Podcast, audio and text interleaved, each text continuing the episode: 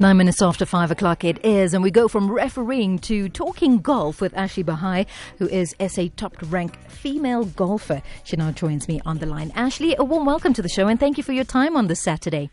Thanks for having me, Romy. Always good to have you. I mean, let's chat. It's day 72 of a level three lockdown. How have you managed um, this pandemic that we find ourselves in the midst of? Well, I mean, obviously, it's been an adjustment for everybody. Um, but I think in particular, you know, as athletes, we're used to traveling, we're used to being active. Um, so it has been an adjustment. Being in one place for a long time, in mm. a way, has been nice.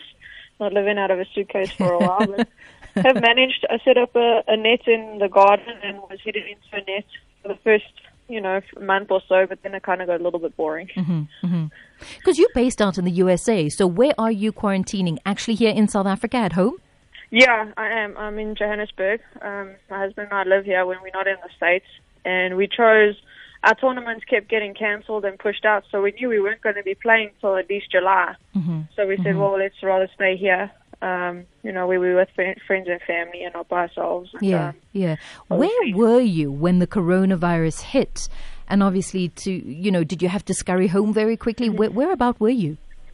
So we were originally in Australia when you know everything first started coming about, especially our first lot of tournaments. We were in Australia. We were supposed to be going to Singapore and Thailand, and those got cancelled. So we flew home from Australia um, luckily, we got back here. It was around the 20th of February. Managed to just get in the South African SA Open, mm-hmm. um, and then you know our, uh, South Africa went into lockdown. I think about 10 days later. But by then, our tournaments had already been cancelled almost through to May in the States. So yeah. we knew we weren't going to be tra- traveling or playing for a long time. Yeah, yeah. And what does that feel like? Because yes, it's nice to be at home and in one place and not living out of a suitcase. But mm-hmm. I'm sure you're like, okay, so when can I pack the suitcase and when can I kind of get on with my career? Yeah, it was a, a catch twenty two. At first, we were like, okay, at least we're going to be home. But you know, obviously now, as it gets extended more and more, and for me, it's a case now of we're going to be starting up. We've been told in August and it's not okay. So well, we need to get out of here. Mm. You know, flights mm. aren't going to be easy. Uh, as athletes, we have um, access to leave when we need to, but it's still trying to get a flight out of South Africa as our borders are closed. So we're going to have to deal with that in about the next month and try and make a decision of trying mm-hmm. to make our way back. Mm-hmm, mm-hmm. Because, I mean, I guess it's a myth that golfers don't have to stay fit. You do have to have a level of mm-hmm. fitness. So, apart from obviously the net in the backyard, what mm-hmm. have you been doing? I've been doing um, three times a week Zoom sessions with my trainer. Um, so we've managed to do that. Obviously, there's only so much you can do. A lot of, um, you know, self work in terms of bands and body work. Mm-hmm. I mean, body weight, body weight work. So, you know, but you still kind of get a little bit bored of that, and it would be nice to get into an actual gym. Yeah. But we have to be patient and um, you know, otherwise this is going to get out of hand, even mm. more out of hand than it already is. Mm-hmm. I mean, because you're an athlete, are there moments of like sheer frustration? Because mm-hmm. I know I've gone through the highs and the lows as well, you know, the ebb and the flow, and that you're trying to stay positive. But yeah. is it just a moment where you just want to scream at the top of your lungs because y- you've got work to do, yet you can't do it? Yeah, I feel like I had a moment like that this week where there was hope that you know, once we went into level three, that non-contact sports, we were going to be able to resume and golf courses were going to be able to open. And then we got the word, well, we're not going to be able to open. You know, so it was this kind of week, it hit me. I, I was pretty down about it. Um, but Golf RSA are fighting a lot to try to get golf courses to open. And mm-hmm. obviously, they've said professional athletes can start to train again.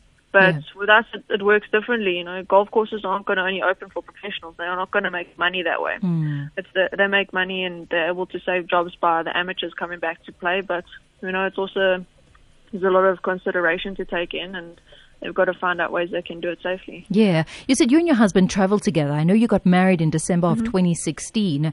Is it a lot of catch up time for you as a couple as well on things that you didn't get to do based on traveling? Um, yeah, I guess it is. You know, being in one place for a long time. I think it's the longest we've been in one place for the last ten years. Um, so yeah, it is. He's managed to keep himself busy. Started a little, a little business on the side um, because he's caddying. Obviously, no income for him during this time too. Mm-hmm. So you know, it's affecting everybody, but we're lucky that we're together in it. And then once we're able to travel and get back to what we're doing, mm-hmm. uh, we're together, and that helps a lot. It does, it does. And being at home as well, would you say it's better to have been here and for you guys to have made that decision as opposed to being anywhere else in the world? I think so. You know, South Africa's still home to us. Um, although I'm in the States, or we're in the States most of the year, we don't have a base there yet. So to be in your home comforts, um, it makes a big difference. Mm-hmm. So mm-hmm. we, I mean, we had the option to go to America, um, but we we chose to stay here rather. Mm. And also, you know, in terms of healthcare and everything, we're not everything. All our insurance is here, so if anything had to happen, um, you know, with COVID and that, we at least we know we'd be taken care of. Yeah. Yeah. Actually, take me through. I guess your introduction to golf and why it is that it has taken you as far as it had. Because where did the love start? I love all sports from a young age. Um, you know, I played school hockey, uh, tennis. Um, I played cricket, soccer, everything.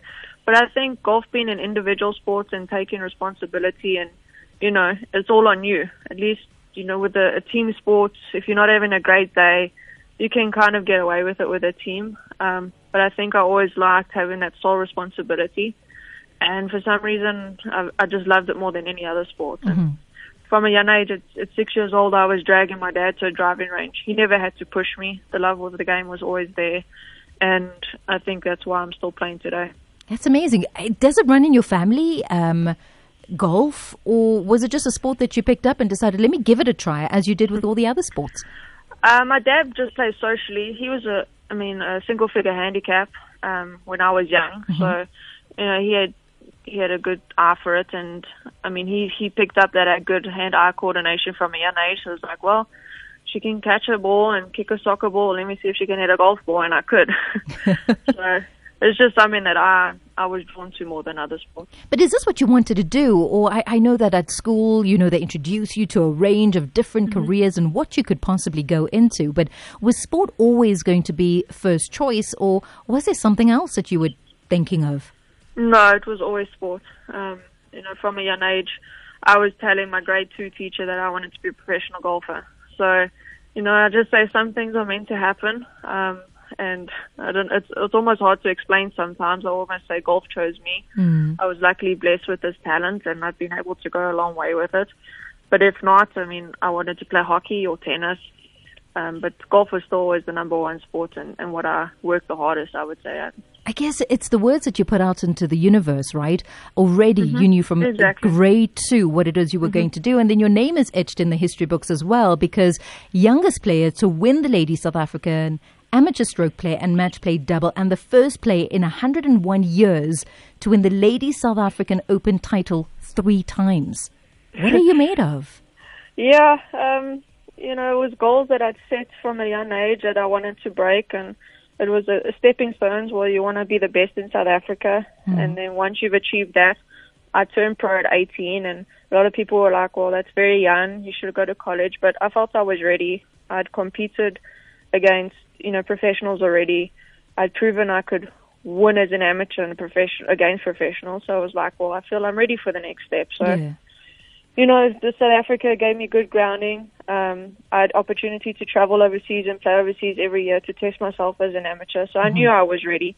Mm-hmm. Um, and then it's just it's been a progression. You know, you're going to have highs and lows as anybody is. But the last you know six years have been um, very steady, and I'm very happy playing full time in America. Yeah, because I mean, in 2007, the Catalonia Ladies Masters was your third event as a professional. So obviously, as an amateur, yes, playing with the pros and then going ahead and and just. I guess, are you an overachiever? Has everything come your way the way you see it in your mind's eye? Would you say a little early, or would you say right on time? Um, I think in the beginning it came a little early. Um, I won easily as an amateur. Then I turned professional, like you said. I won my third event out, and I was like, well, nothing's changed. Mm. This game's easy. But then it has a way of, um, you know, coming back to to bite you in the butt a bit. Uh, and I had my struggles between, I'd say, 2008 and 2010. Um, I lost my status in America, accepted I had to go back to Europe, but then built myself up again, mm. um, wanting Europe again, and then I've been full time in the states since yeah, my since 2014. So, mm. You know, there's going to be highs and lows, as there isn't anything, but you've just got to know that the highs make it all worth it. Yeah, it does. It does. What is still left to do? Because obviously we find ourselves here, 2020, um, on a bit of a go slow. You know, mm-hmm. waiting in anticipation as to what the future brings. But what what what what were you supposed to do in this Olympic year? Um, what was on your to do list? Where were you supposed to travel to and participate? Well, it would have been mainly in the states. Um, you know, again we had the Olympics. So that was um, one of the things that we would have been playing playing in and representing South Africa. So it's obviously a shame we don't get to do that. But hopefully we will next year. And obviously what's next on the list is to win a tournament in the States. You know. I've won in Europe, haven't won in the States. I've been close a few times. Um, so that was on the bucket list this year, and obviously the next few years. Yeah. And I got off to a good start. I mean, I only played in one tournament on the LPGA. I finished 13th, so it was a, a good start to a first tournament. Yeah, definitely. What, yeah. what do you think is amiss you know, in wanting to win in the US, mm-hmm. um, but coming close, so close yet so far, what is missing?